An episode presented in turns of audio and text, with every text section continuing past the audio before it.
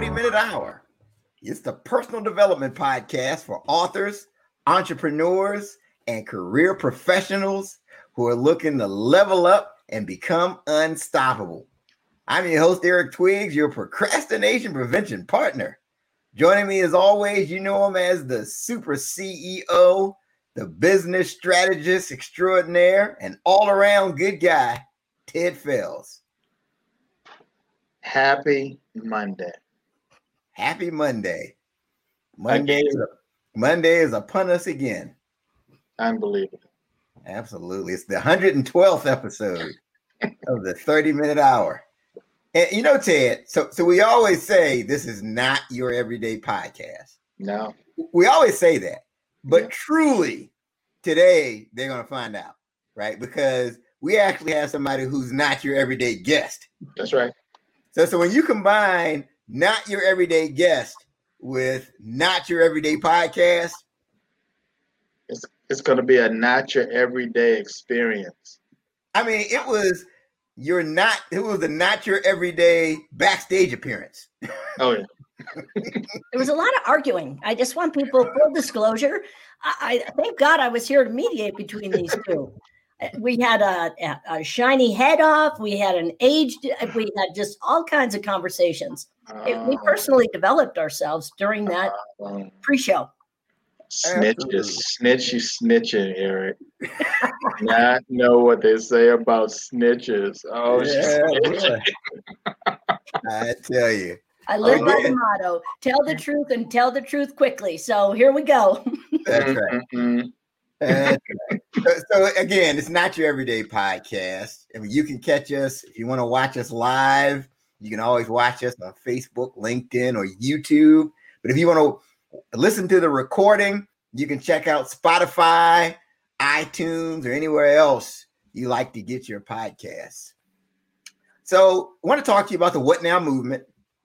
Once again, today is Marketing Monday. So make sure you go to the What Now Movement Facebook group and put your promotional link. You can share your promotional link and we can check your business out. We can help help promote your business, share it, and all that great stuff. But we can't promote what we don't know about. They never talk about my business. That's because we don't know what your business is. So you need to share it in the What Now Movement Facebook group. And you can't share it in the group if you're not a member of the movement. Join the movement. It's free. Who knew? Hit, hit the join button. I promise to let you in. He let uh, me in. So I believe he'll let anybody in. Anybody right. can be in there. That's right. That's right. So again, make sure you join the What Now Movement. And also, don't forget to share this episode. Our goal when we do these episodes, we, we want to make sure you laugh, you learn, and ultimately you level up.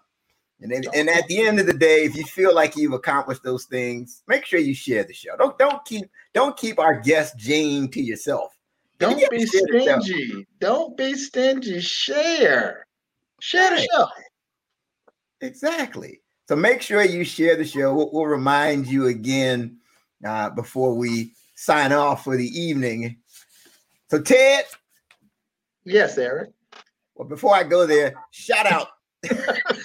It just switched it up. Yeah, right. I switched it up. I, I do want to sh- give a shout out to the people watching us on Instagram. Uh, we have the thirty-minute hour page on Instagram, on I G T V. So shout out to those of you. I'm going to give you a wave right now. Shout out to those of you who are watching me on Instagram. We broadcast live there as well. Didn't want to leave you out. Okay, Ted. Yes, Eric. He's not, gonna, he's not going with it. He's going to trick you again. Be careful. Like psych. Okay. Oh boy, I've got something that's on my mind. Please share, Eric. So today, I want to talk to you about how to transform your message to money. Mm. That's right. How to transform your message to money. And I, I saw this interview with the former Ohio State University running back Ezekiel Elliott. He's now with the Dallas Cowboys. That's a team we don't talk about on the show. But yeah, but but I, I saw this interview, and he was coming. It was he was coming out of high school. He was the top college football prospect in the nation. He had over forty Division I schools mm. were vying for his services. So, so during the interview, the reporter asked him why he chose Ohio State when he had forty, he had thirty-nine other options he could have chosen from. And so, according to Elliott, it all came down to his encounter with the head coach, Urban Meyer. So he recalled his first visit on campus. He met the coach in his office, and they shook hands. And before the star running back could take his seat, Myers surprised him with the following question. He said, "So, Ezekiel, when we're on the victory stage and I'm handing you the national championship trophy, what will you do next?" Mm. That's how he starts the meeting. He says, "Hey, what are you going to do when I'm handing you this trophy?" Mm. And so Elliot's like, uh, I guess I'll kiss it and raise it Uh, in, in the air with both hands, I guess. Yeah. But he said that it was that moment that he knew he was going to play for Coach Meyer. Mm. Here's what happened. The coach transformed his message into money, right? It ended up, you know, Elliott playing for Ohio State resulted in more money for the school, more money for Coach Meyer, and more money for Elliott, who went on to the N F L. So there was something about his message, though, something specific about his message that separated him from the thirty-nine other coaches that wanted Elliott's services, right? So, so here's the question, right? What can you do that Myers did to transform your message to money? That's the question for the viewer right now. And Ted, this is the part of the show where we just need people's undivided attention, right? So if, if you're driving right now and you happen to be listening to this, this is where you just want to pull over to the side of the road. Just, just pull over to the side of the road. Yeah. If you're in the gym and, and you're on the elliptical, this is wow. where you want to hit the pause button. so not so not bench pressing. Right. Not doing pull down. Don't be a dumbbell. Don't be a dumbbell. Put it down. Don't be a dumbbell. Put, put, put it down. Right.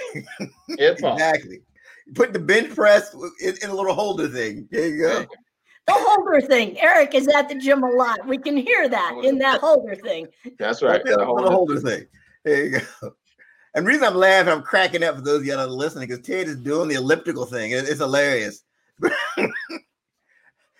So, again, we need your undivided attention. Ted, is there anything else that people should do so we can have their undivided attention? You don't know by now. Put the ham sandwich down. That's if you right. Eat the ham sandwich throughout this ham part. Sandwich. This is the time where you put the ham sandwich down. Listen That's up. Right. Put the ham sandwich down. So the question on the floor is, what can you do that he did to transform your message to money? Mm. Okay, here we go.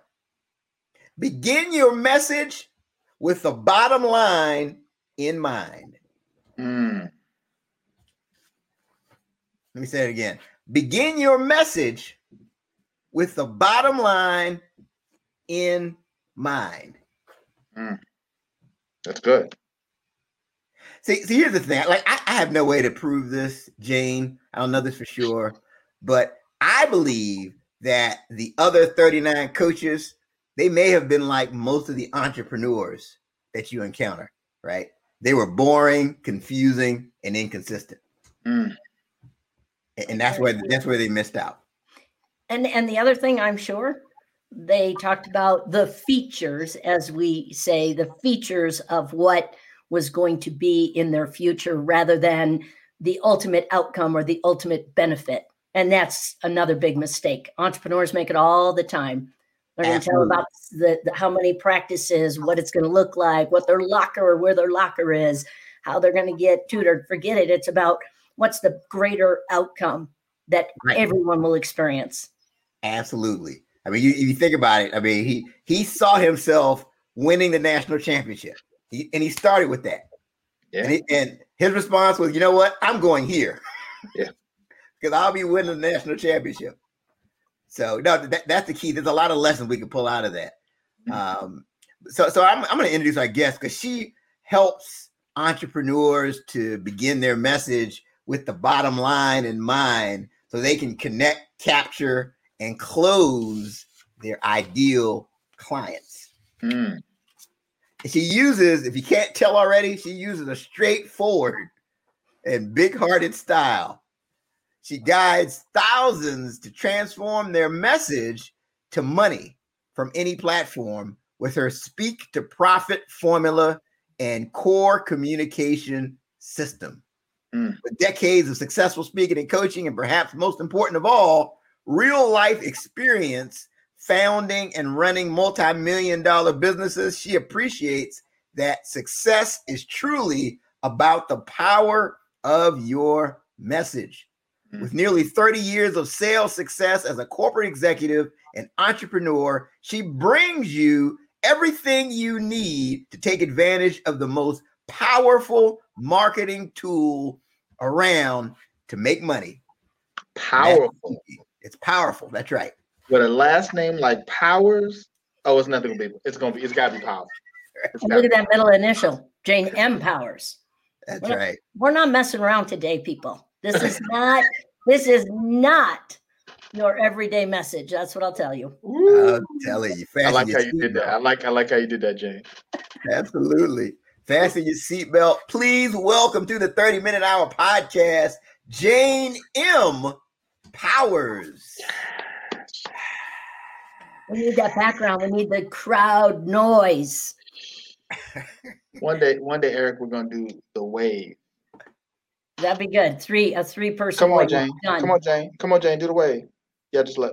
Now, Eric. Eric. Eric. Eric. Thank you, Eric. You can't mess up the wave with three. There's always, there's always that one person in the crowd that's not paying attention. It's one of those. They're sitting I'm there not, with their I'm hot not, dog. I'm not doing the wave no, for nothing. I don't care. You can wrap around this stadium fifty times. I refuse. Hot dog and beer. And they're not doing it. That's like, it. I will not participate. but but before we really get into the meat of it, I want to talk to you because you work with people, helping them with their speaking message. I, I just think it's so critical, like how you start your presentation, because people remember like the first things you say, they remember the last things you say. So can you, can you touch on that a little bit? Yes, because it drives me absolutely crazy. So I will apologize in advance to all the listeners.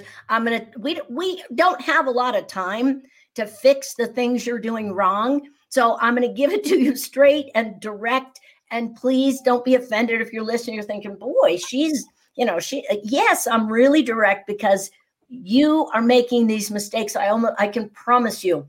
So Eric demonstrated it beautifully. Eric used a, what I call a wow factor. Never hit a platform, never hit a platform and go, oh, hi, Ted, Eric. So great to have you. I love all your guests. Thank you. I loved it.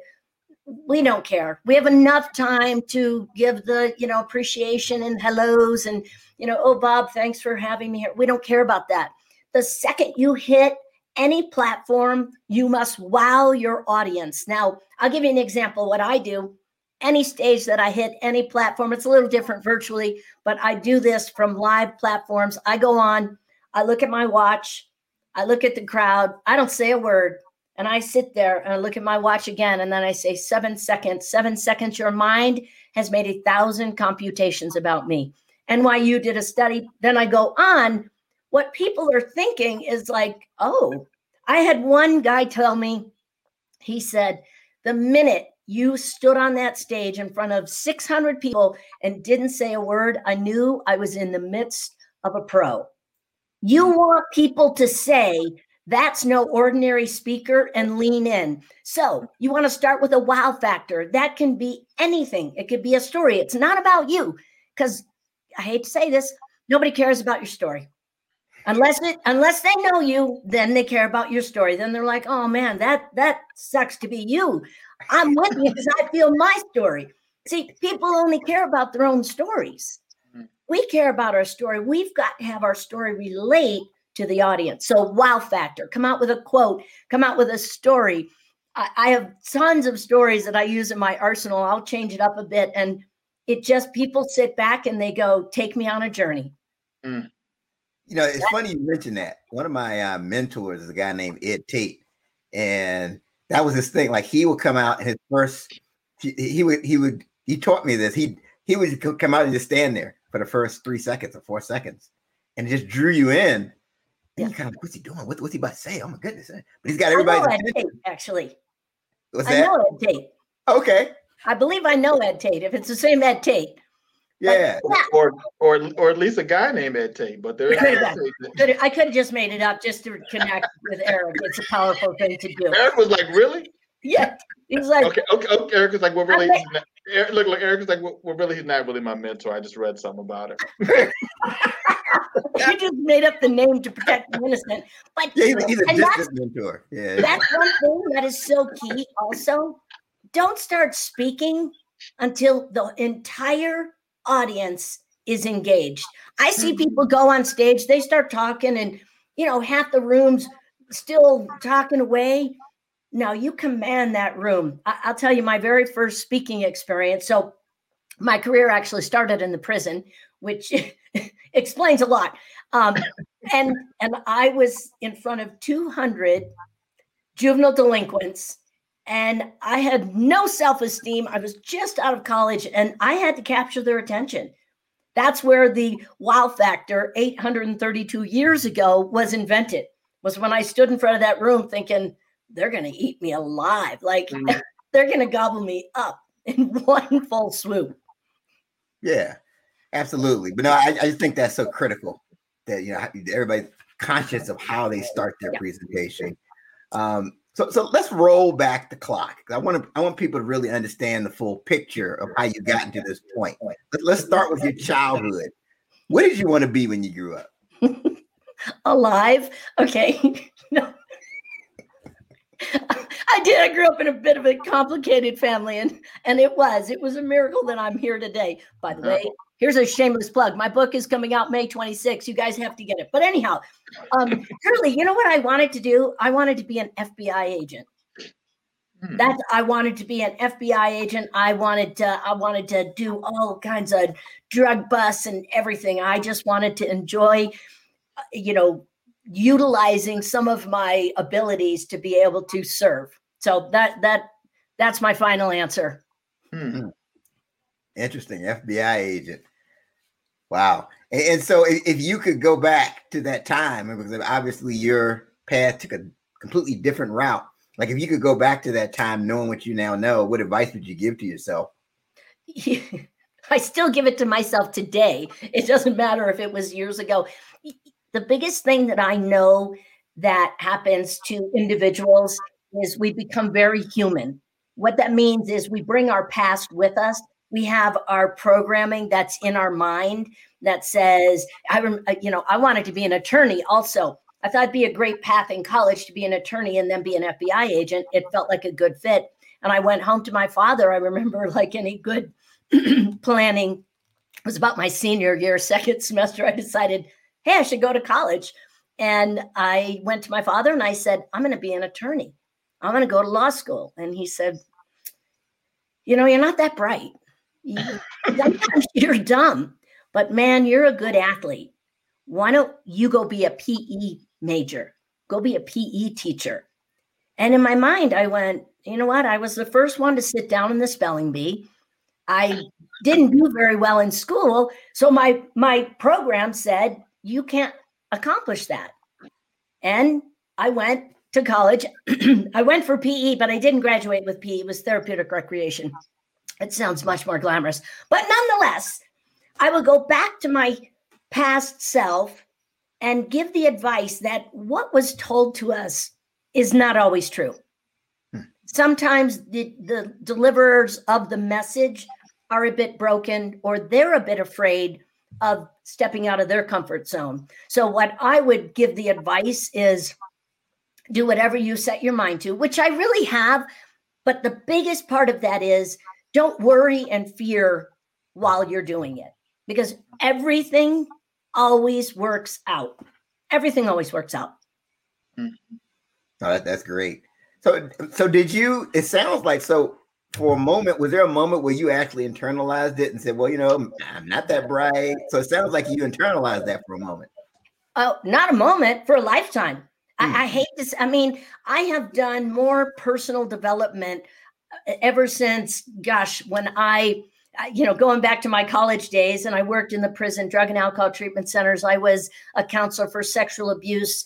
Um, I did interventions, prevention, it, you name it. I was working the front lines because that was my life. I grew up in the front lines. You know, we tease, and I, I was teasing before the show saying I'm originally from Chicago because it sounds much cooler than saying from Naperville. I mean, I grew up the brokest kid in the country club. We had the money, but emotionally we were broke. We were, we were spent. There was more dysfunction in that family, and the programs, and I'm telling you right now, the programs that we grew up with still run our business today. Unless we are constantly, which I stay very on high alert to make sure that my past isn't running my future. Because just the human side of our nature, we are programmed in what was told to us or what we've told ourselves. Most people have imposter syndrome. Most people think, I can't charge that. Nobody's going to really value that. I have created three multi-million dollar businesses. I don't say that to brag. I say that because I'm like, people, if I can do it with the thinking I am, my sister told me I was fat, dumb, and stupid my whole life. And that That was just the more empowering stories, the more inspiring stories. But when when you go through life, I don't care if it's just you moved your senior year of high school, if you don't reprogram the mind to say, I am, and then decide what that I am is, you, you will literally run your business. So I've created those businesses. I have, because I'm competitive, I played every sport on the planet. So I had that competitive mentality. So my next book coming out, Revealing the Missing Piece, is for survivors of trauma and abuse. Mm-hmm. And I have created businesses. I have coached in some of the biggest organizations with top-notch individuals. My book is coming out May twenty-sixth. And do you know what I do? I sit here and doubt who's going to read it. Who am I to think that I can change how survivors fast track and hack the healing process? Mm-hmm. I doubt, and, and I look back in my rearview mirror and I look and I go, look at where you came, look at what you have done. But still, there's that program that says, oh, you're probably not that big of a deal. That's mm-hmm. why I tell everybody, I'm a damn big deal. I'm a pretty big deal.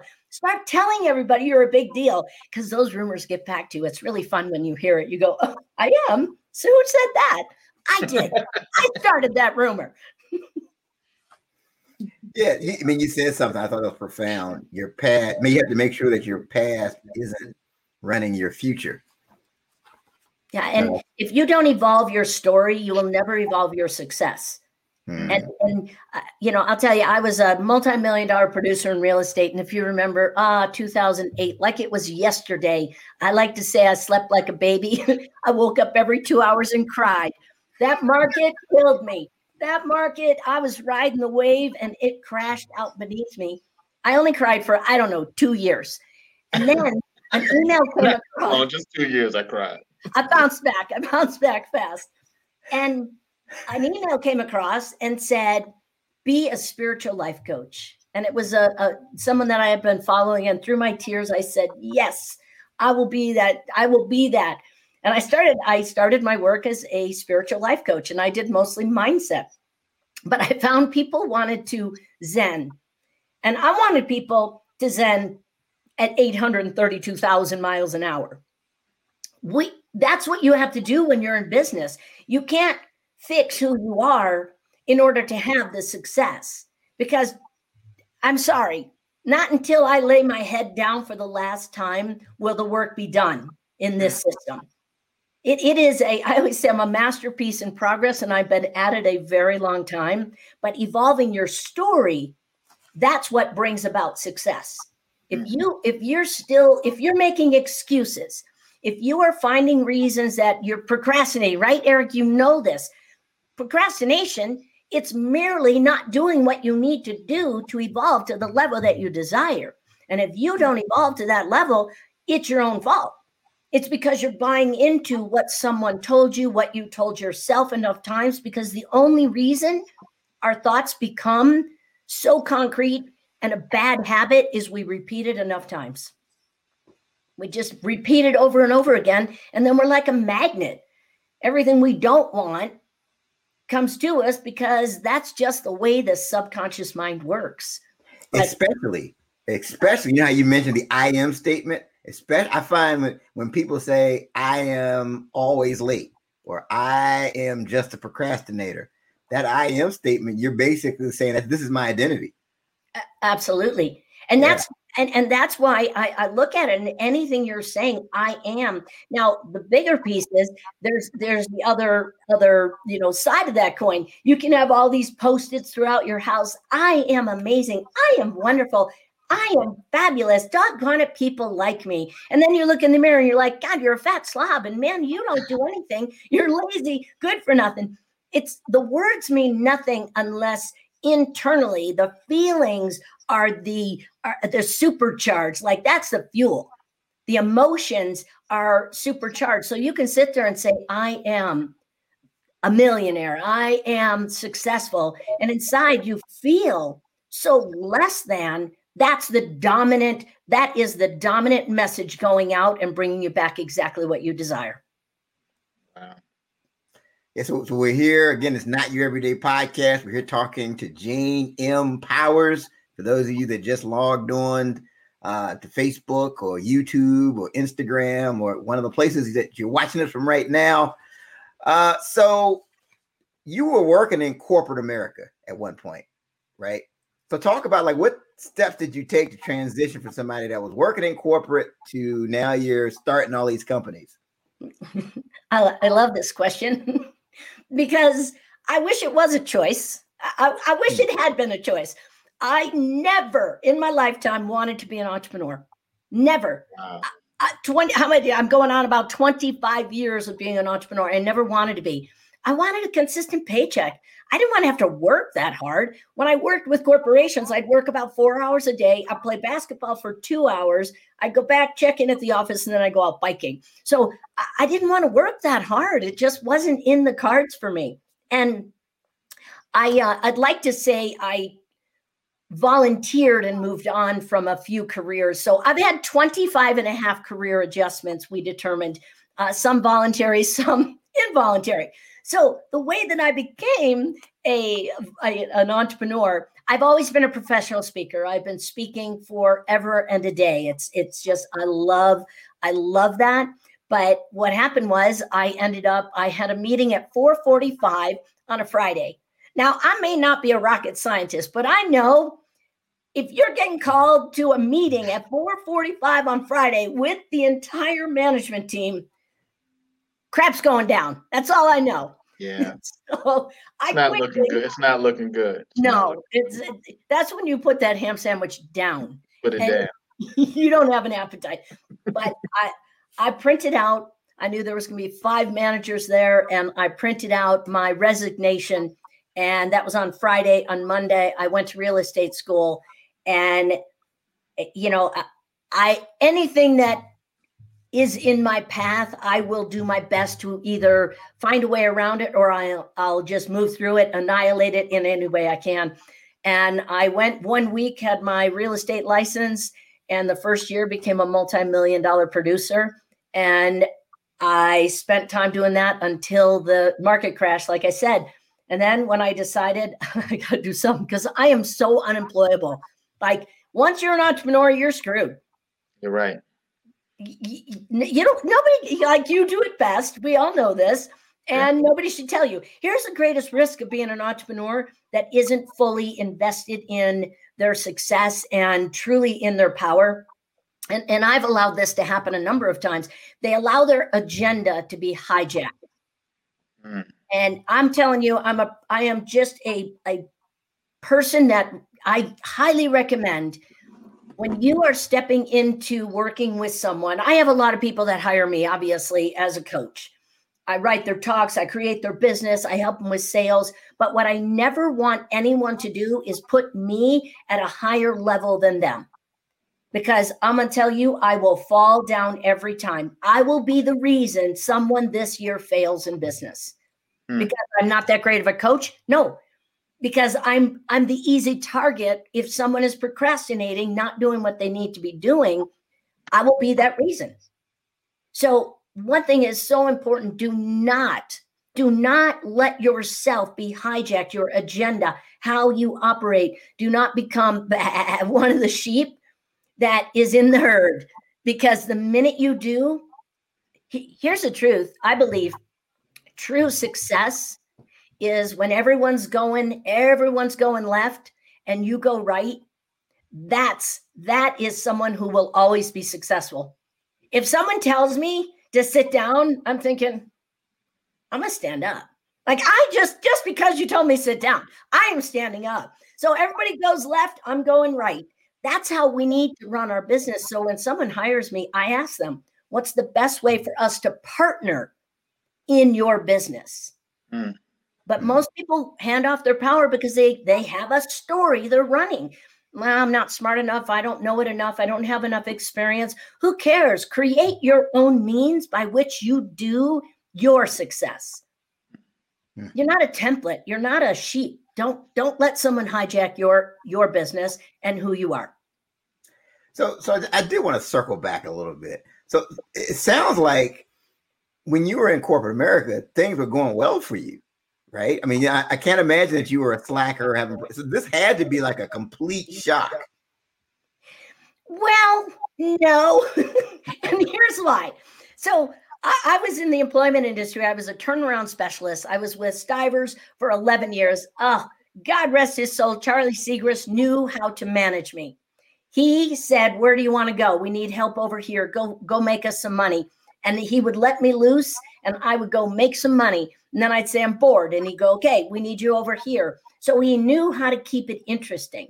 When managers started to manage me, I started to push back because I was thinking, wait a minute, I'm making you millions. Why do you want to change how I'm doing this? So Charlie, the owner, would call the manager and say, leave her alone. Don't anybody manage Jane. Just leave her alone. I'm making him millions of dollars, millions upon millions. So he knew how to operate. But anytime I would get, and, and this is part of was my struggle, I would look at things. I have an eye for business. I do not know where I got it, but I have an eye for business. If I see a structural weakness or I see some type of, you know, Um, lead gen, sales, something that's going wrong, I speak up and I want to support that and change that. When there's a system operating and, you know, remember when that book, this is dating me, Who Moved My Cheese? Yeah. Remember that book, Who Moved My Cheese? People don't even, they don't, don't, I don't care about the cheese. Give me a desk, give me what I'm supposed to do. And I'm just going to, I'll march with the rest of the sheep. And so I wasn't a sheep. I, I, I couldn't be. People that could embrace my free spirit, that's what I like to call it, and my ability to make money, we got along great. Mm. If we didn't, I tended to be a little bit of a rebel. I, I, I, I as you can no. tell. No. You know, I, I know, Ted. I, I can see that. No. I, I, find I, that sh- I find that shocking. I'm bringing out my inner rebel as we speak. But, I, you know, I found my voice. I'm telling you, you guys, if you would have known me years and years ago, you would you would sit there and go, this is not the same person. I was the invisible kid. I never spoke up. I did not want to be seen or heard. And when I started dealing with my past, I started dealing with my life. I went on the Oprah Winfrey Show. So that's probably a pretty big way of opening up and showing people, uh, now I got to speak up. So I revealed my truth in that, and then I had no choice but to live in my power, and that's through speaking up and my voice. So once I found my voice, you couldn't shut me up, as you can tell. so, so you were on the Oprah Winfrey Show.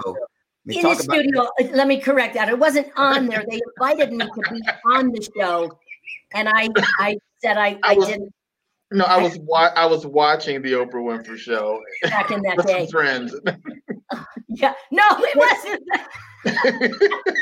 No, I was actually in. We were in the studio audience, and then after they called me and asked me to come to the show, and I said, "Never in your wildest dreams." And and this was back in the day, prior to Oprah having her healing and breakthrough. Um, And I said, I would never, because the way that you treated the individuals in that studio audience was re-victimizing them. And I spent about an hour and a half on the phone with her producers and director to coach them, because that was the work I was doing, how to work with survivors. And I gave them, they said, please, please, at least then come down and be in the audience. And I said, no. And they said, at least watch, because she will put everything you have given us, all the lines, into the show. And she actually did. So. Wow. Yeah, I felt like that was my sort of my secret, my my secret Santa, my secret helper, where I made a difference for individuals. And that's what put me on the mission to say, you know what, no more. I'm not, you know, people don't have to sit back and take what is coming at them. They get to speak up, set limits and boundaries, and stand firm in who they are. Wow. So, so how did you get to the point where you're talking on this topic of using public speaking to, you know, monetize it and that way? How, how did you get to that point? Uh, as I said, I've been a professional speaker for years, for over thirty years. And my work, Revealing the Missing Piece, which is now my book, but I wanted to do retreats on that, which was for survivors.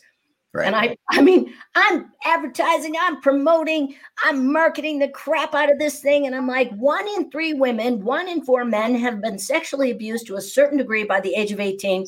Mm-hmm. Who's in? No one. Mm-hmm. No one back in the day was raising their hand. It, this was pre-Me Too movement, pre um, hashtag uh, whatever, you know, um, uh, one billion rising. Um, Epstein, all this. It was prior to this, you know, entire thing blowing up. And I thought, gosh, why do I want to do that work? And and it's to assist individuals in finding their voice. So reprogram their past to find their voice in whatever you want to do. Be a C E O, be a, a stay-at-home, you know, mom, dad, whatever. It doesn't matter. Be an entrepreneur. And I started thinking and thinking, okay, if it's about your voice, you know, a little light bulb went on, and I'm like, I've been professional speak a professional speaker for years. Mm-hmm. When I stand from stage, I'm telling you, or any platform, you can make a difference. So, as a spiritual life coach, that was my, you know, it was just like it hurt so bad in my heart because I really wanted to do that work. And then people were like, you're not speaking at spiritual centers. You're not speaking at churches. How are you making so much money? How are you so successful? I'm like, I don't know. I just speak and then I sell. And they're like, you should probably make that your business. Mm-hmm. And so that's where Speak with Confidence, Sell with Authority came came to life. And then I started. I was a became a speaking and sales coach. And now, you know, you do it so much, you become a A, a business strategist with the emphasis on speaking and sales, but, you know, online course creation, whatever it is, um, you know, I train people how to be on podcasts effectively and, and, you know, how to, how to be able to, you know, I, I'm just a podcast hell. I don't have my own podcast, but I'm, I'm beyond any one of them. Depends. You get, like, I'm a, you've been on podcasts, right? Where they don't, they don't say much. Like you say something, they go, wow. You're like, uh-huh, next. No, that, that's very interesting because there really isn't a whole lot of things out there on what, what do you say on a podcast? How do you handle it? How do you host a podcast? So no, I, I think that's that's truly needed. So you, you, in your bio, where you talk about, you know, the entrepreneurs being boring, confusing, and inconsistent. What are some steps that people can take as they're doing their presentations to avoid that boring and confusing and inconsistent path? Stop talking and start speaking. There's mm. a very big difference. Some people just love to talk. And you're thinking, oh, man, when when does this story end? So what when I say speaking, speaking brings value, inspires, but it also moves people into action. I mean, I don't care if it's your kids and you've got to get them to brush your teeth.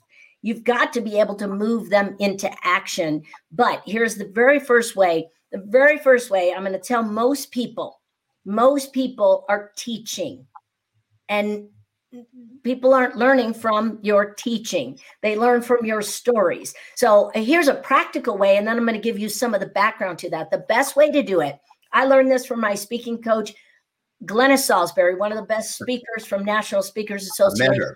Yeah. yeah. You did not. I did I didn't really meet Glenna. I read about Glenna, and no, Glenna is a very good friend of mine, wonderful woman.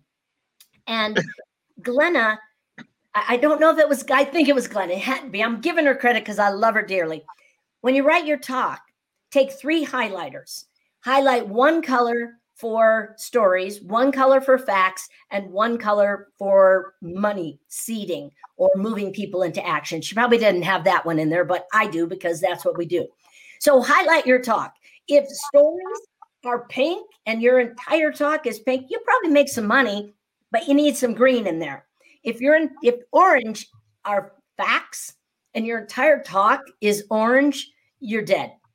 Mm. The audience will forgive you for anything except being boring. Mm. So you've got to have a blend of stories. You've got to be real. That is the most significant. Now, if you're real and boring, you might want to find someone else to speak for you. And, and I've taken... Oh my God, chemist, physicist, and other uh, nerdologists. I have taken those individuals and turned them into entertaining speakers.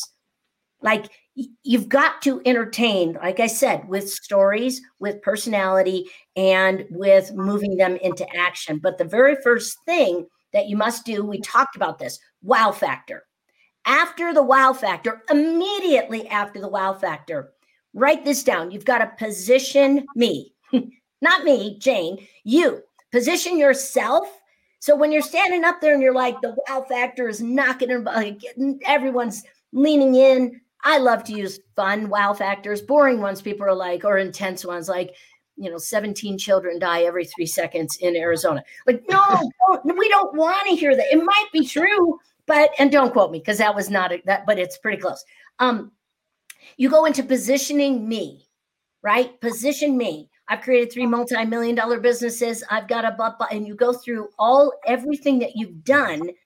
Guess what? People are sitting back going, whoa.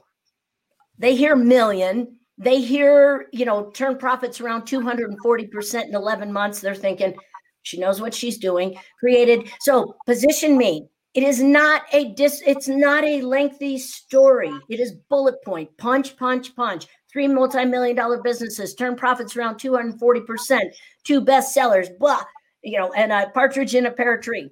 Then you must, please hear this, you must position them. Position your ideal audience. Position them.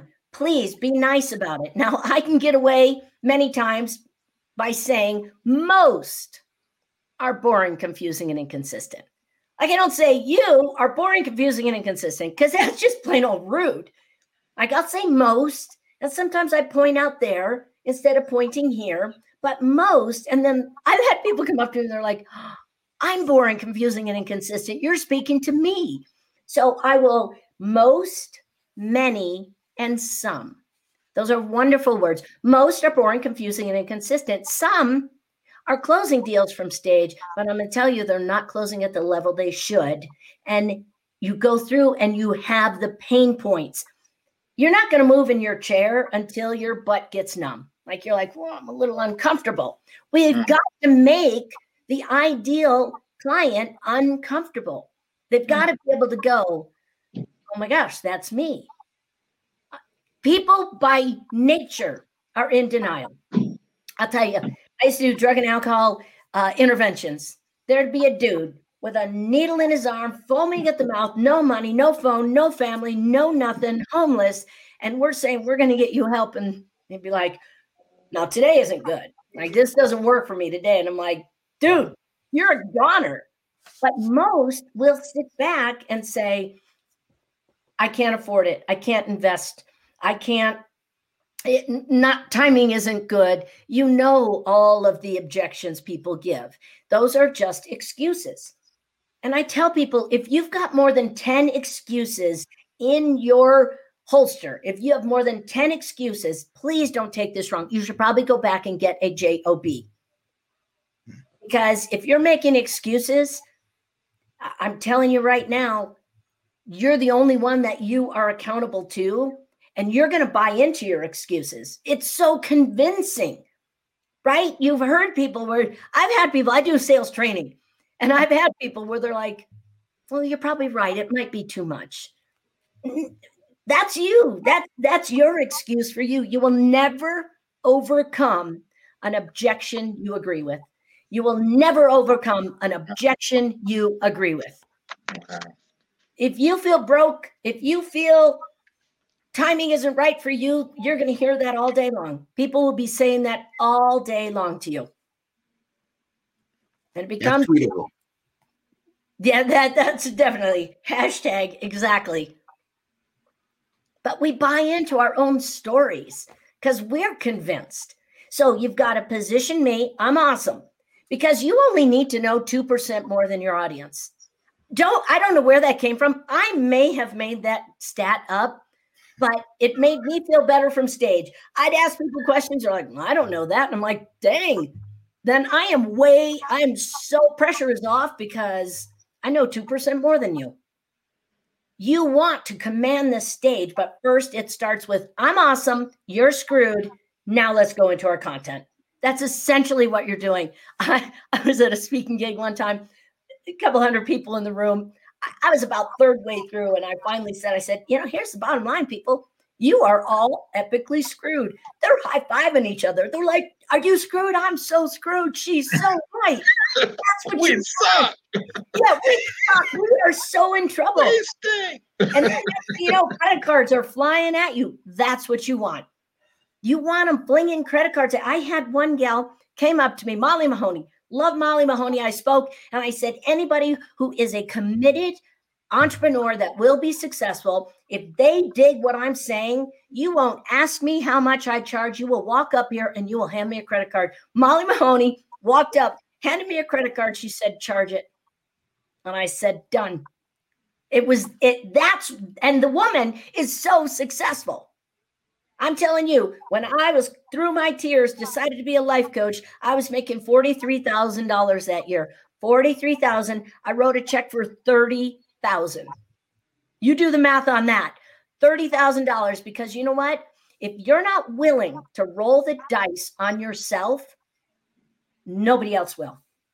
I've written checks for eighteen thousand dollars to stand on a stage for fifteen minutes, and I can't sell. But you know what I know?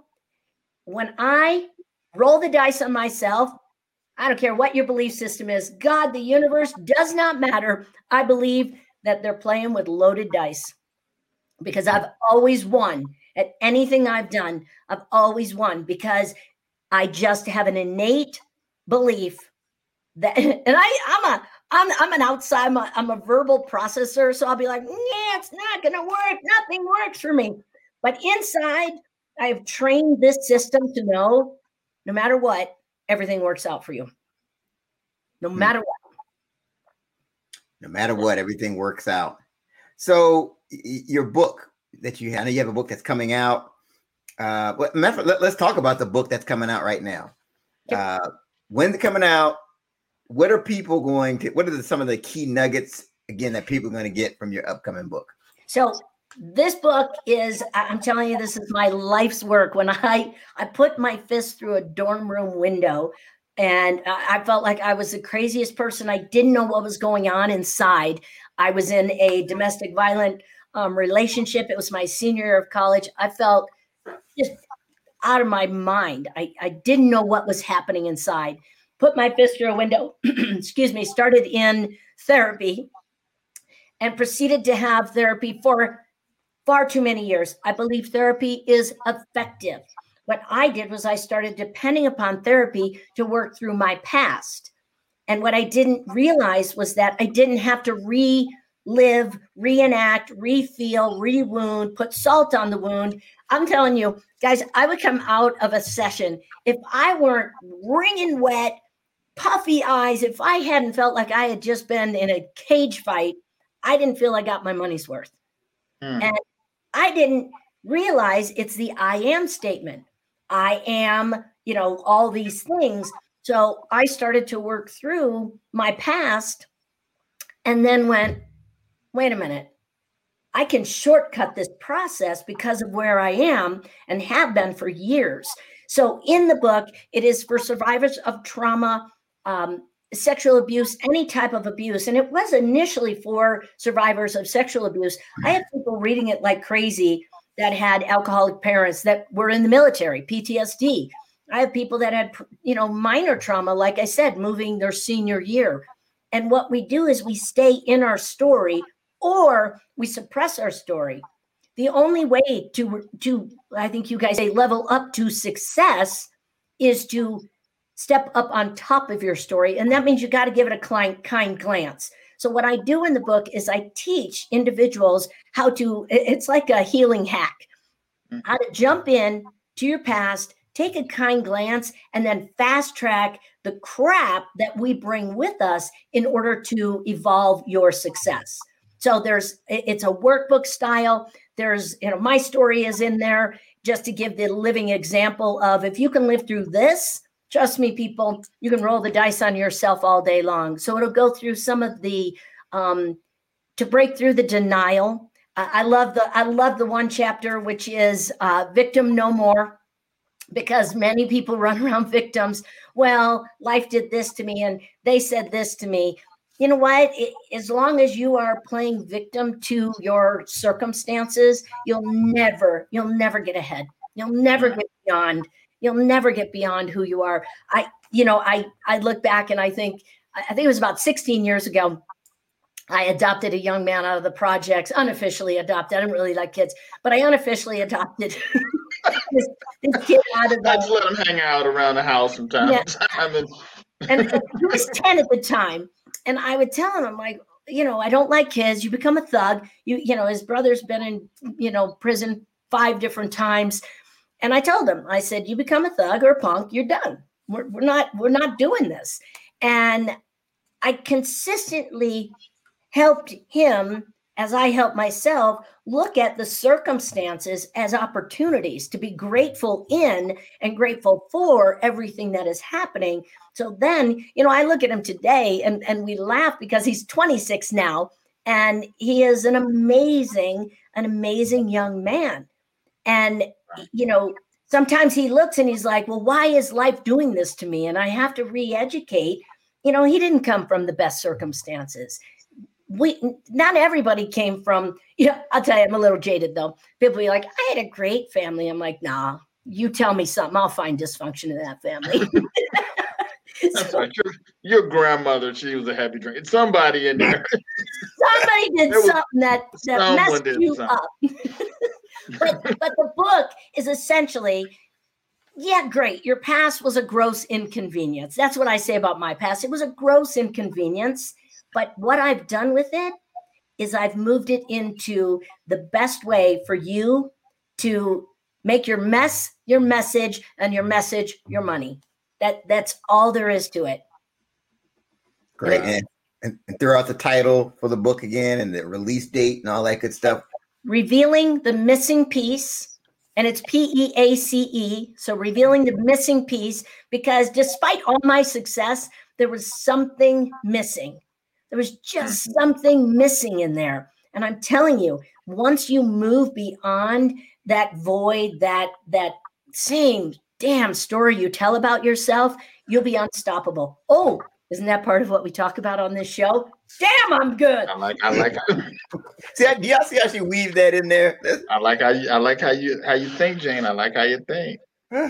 See, I'm just, I'm just seeding for everybody. But right. So it comes out May twenty-sixth. I'm going to hit you guys up on LinkedIn. Spread the word. I want it to be the go-to quintessential because no more you know, staying in our story, no more victim to our circumstances. You know what? Stuff happens in life, and we've got to be able to, you know, it, it, it's it's like it's like a tennis serving machine gone wild, mm. especially with COVID, right? I mean, those balls are coming at you like wild. And if you can't take that racket and defend yourself, I'm sorry, you're going to get clobbered. And mm. life will clobber you if you lay down and play play victim to it. So I'm like, you know, I describe it. I describe the way that I do my business like Jon Snow with the Night Walkers. I don't know if you were a Game of Thrones person, but I, I'll tell you, I'm slaying those Night Walkers. Just I'm going to send it to you guys. Look at you two. You not, have not seen Game of Thrones? Well, you know, I, I may have watched it like up. once. I may have watched it like once. I, I, I'm familiar with the show, but I've never really followed it. But I know exactly what you, I know about the show. So that's how I describe it. I'm Jon Snow, just slaying the Night Walkers. Look at we. This is we've just the the we bridged the gap between all of us, and now the bridge just broke.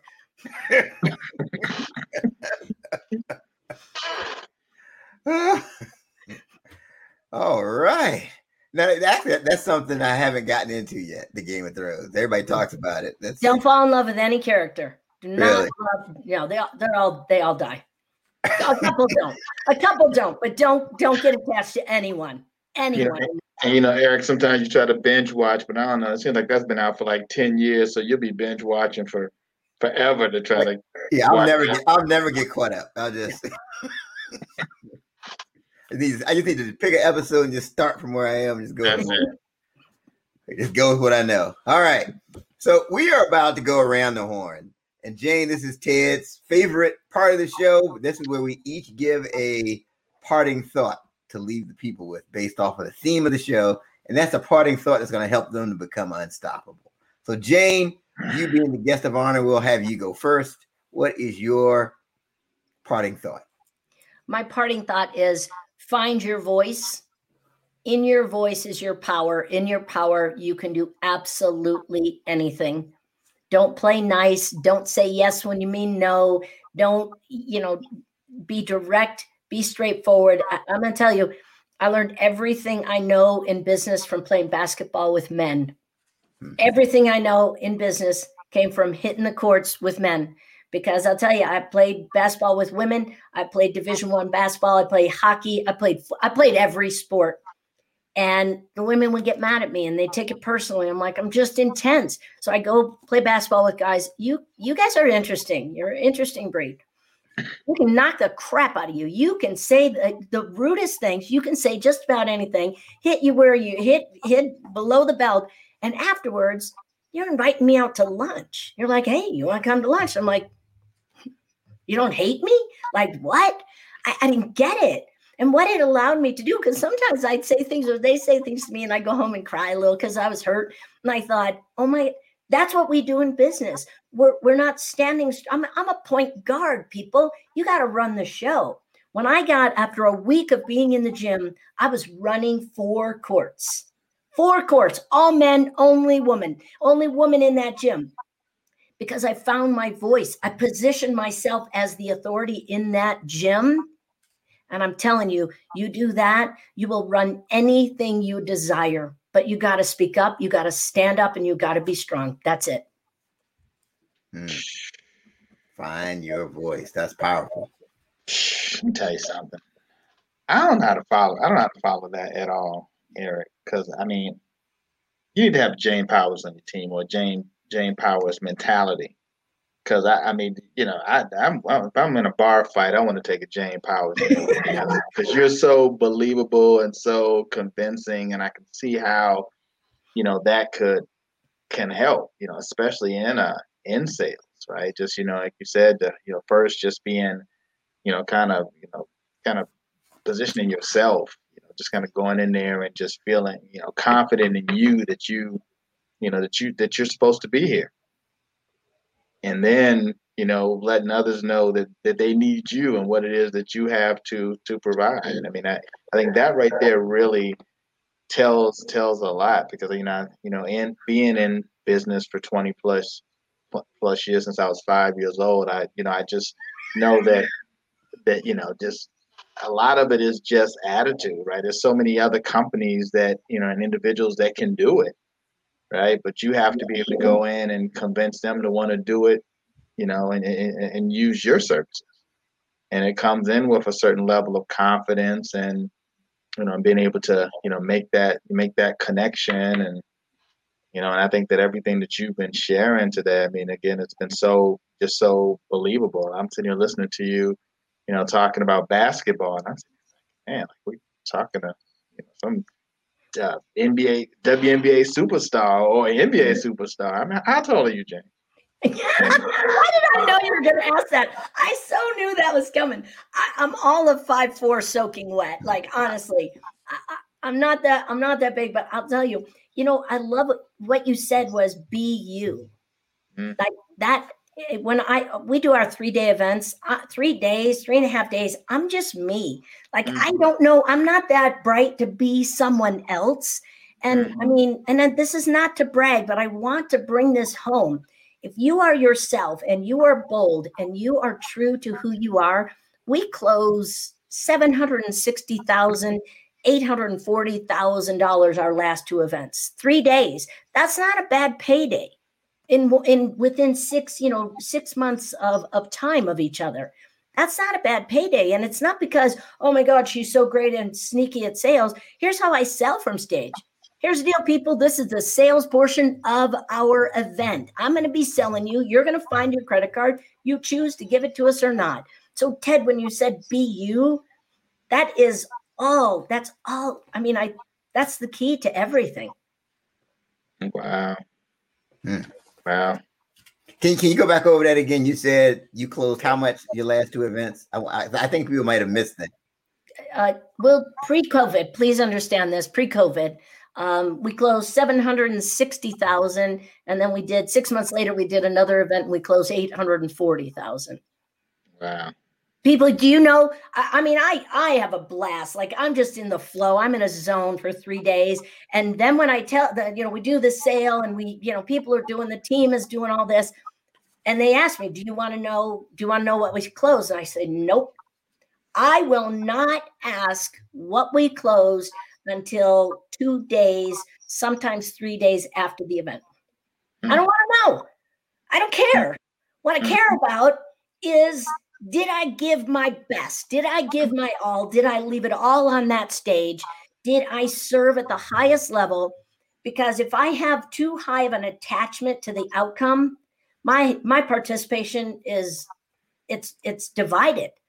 High participation, low attachment to the outcome. So people, they're like, I want to tell you. And I'm like, don't tell me.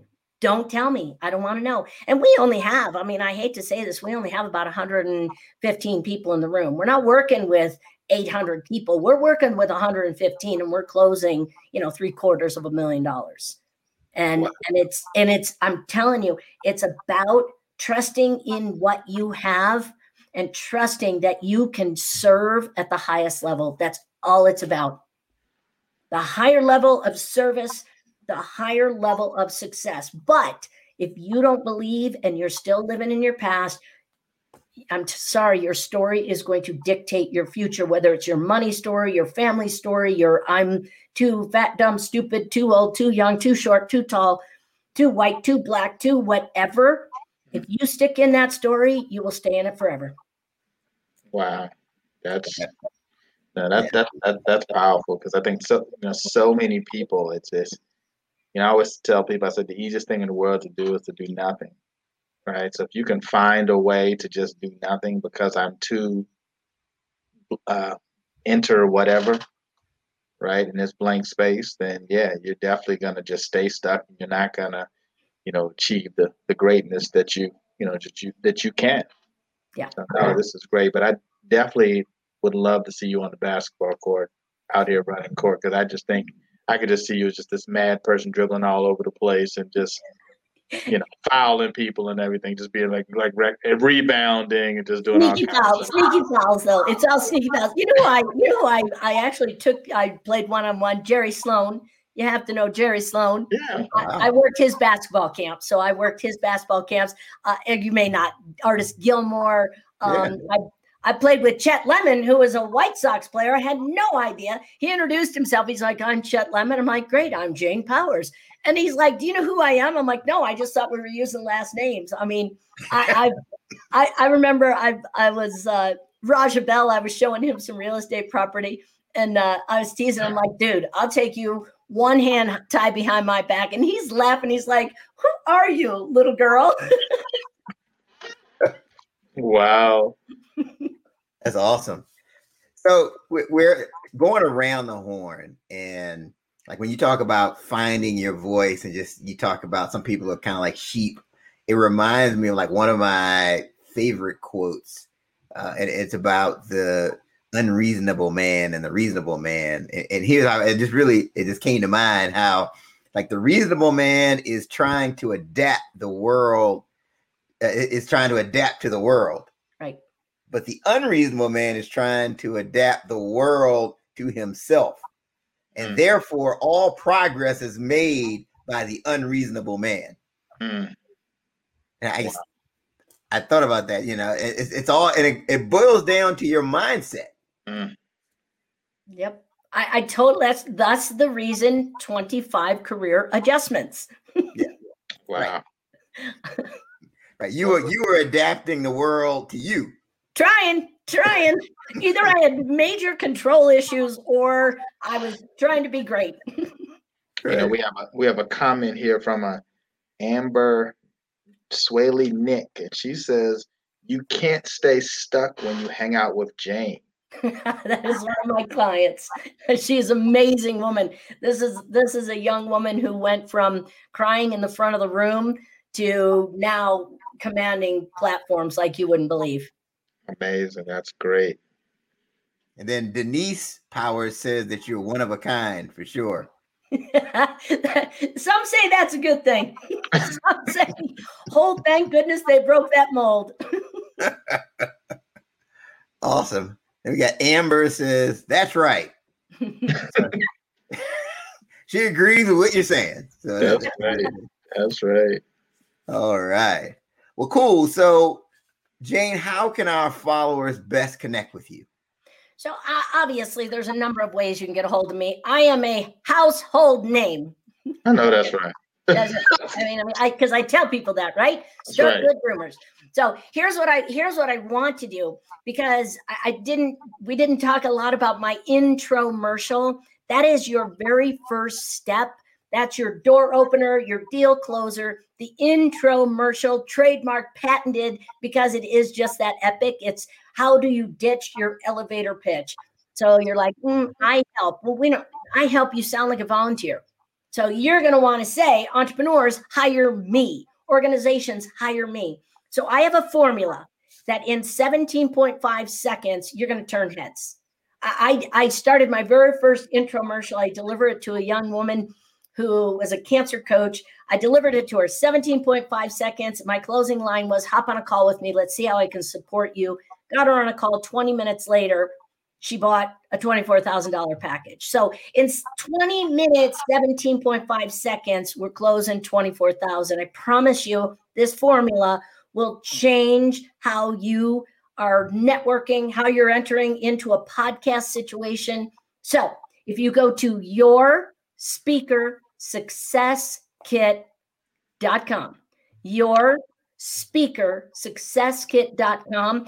That won't only give you the script on how to get booked either on podcasts or stages or associations or meetings, but it will also walk you through with a video the entire intromercial formula. Like that, people are knocking down the door to get their formula because it it's it's a game changer.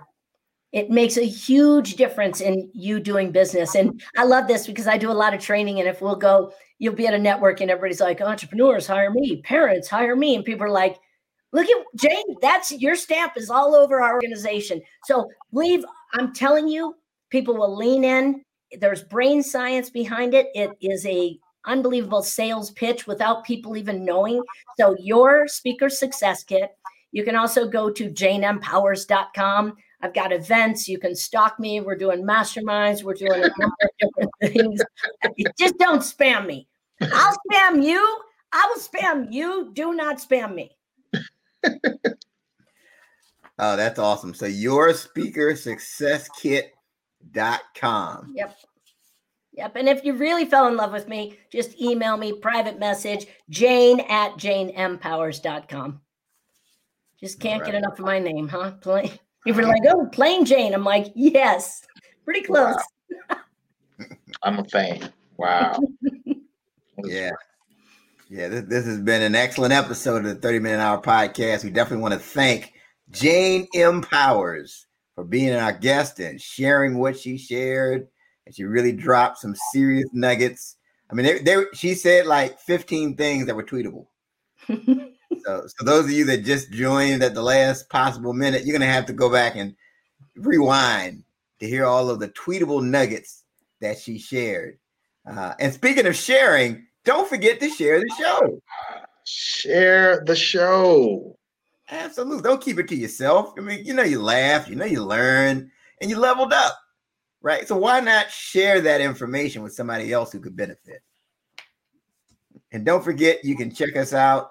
If you're listening on your favorite podcasting platform, we're on Spotify, we're on iTunes, we're on all those other places. You can watch us live here on Facebook and YouTube and LinkedIn and all these other uh, Instagram, thirty minute hour, shout out there. That's our show for this week.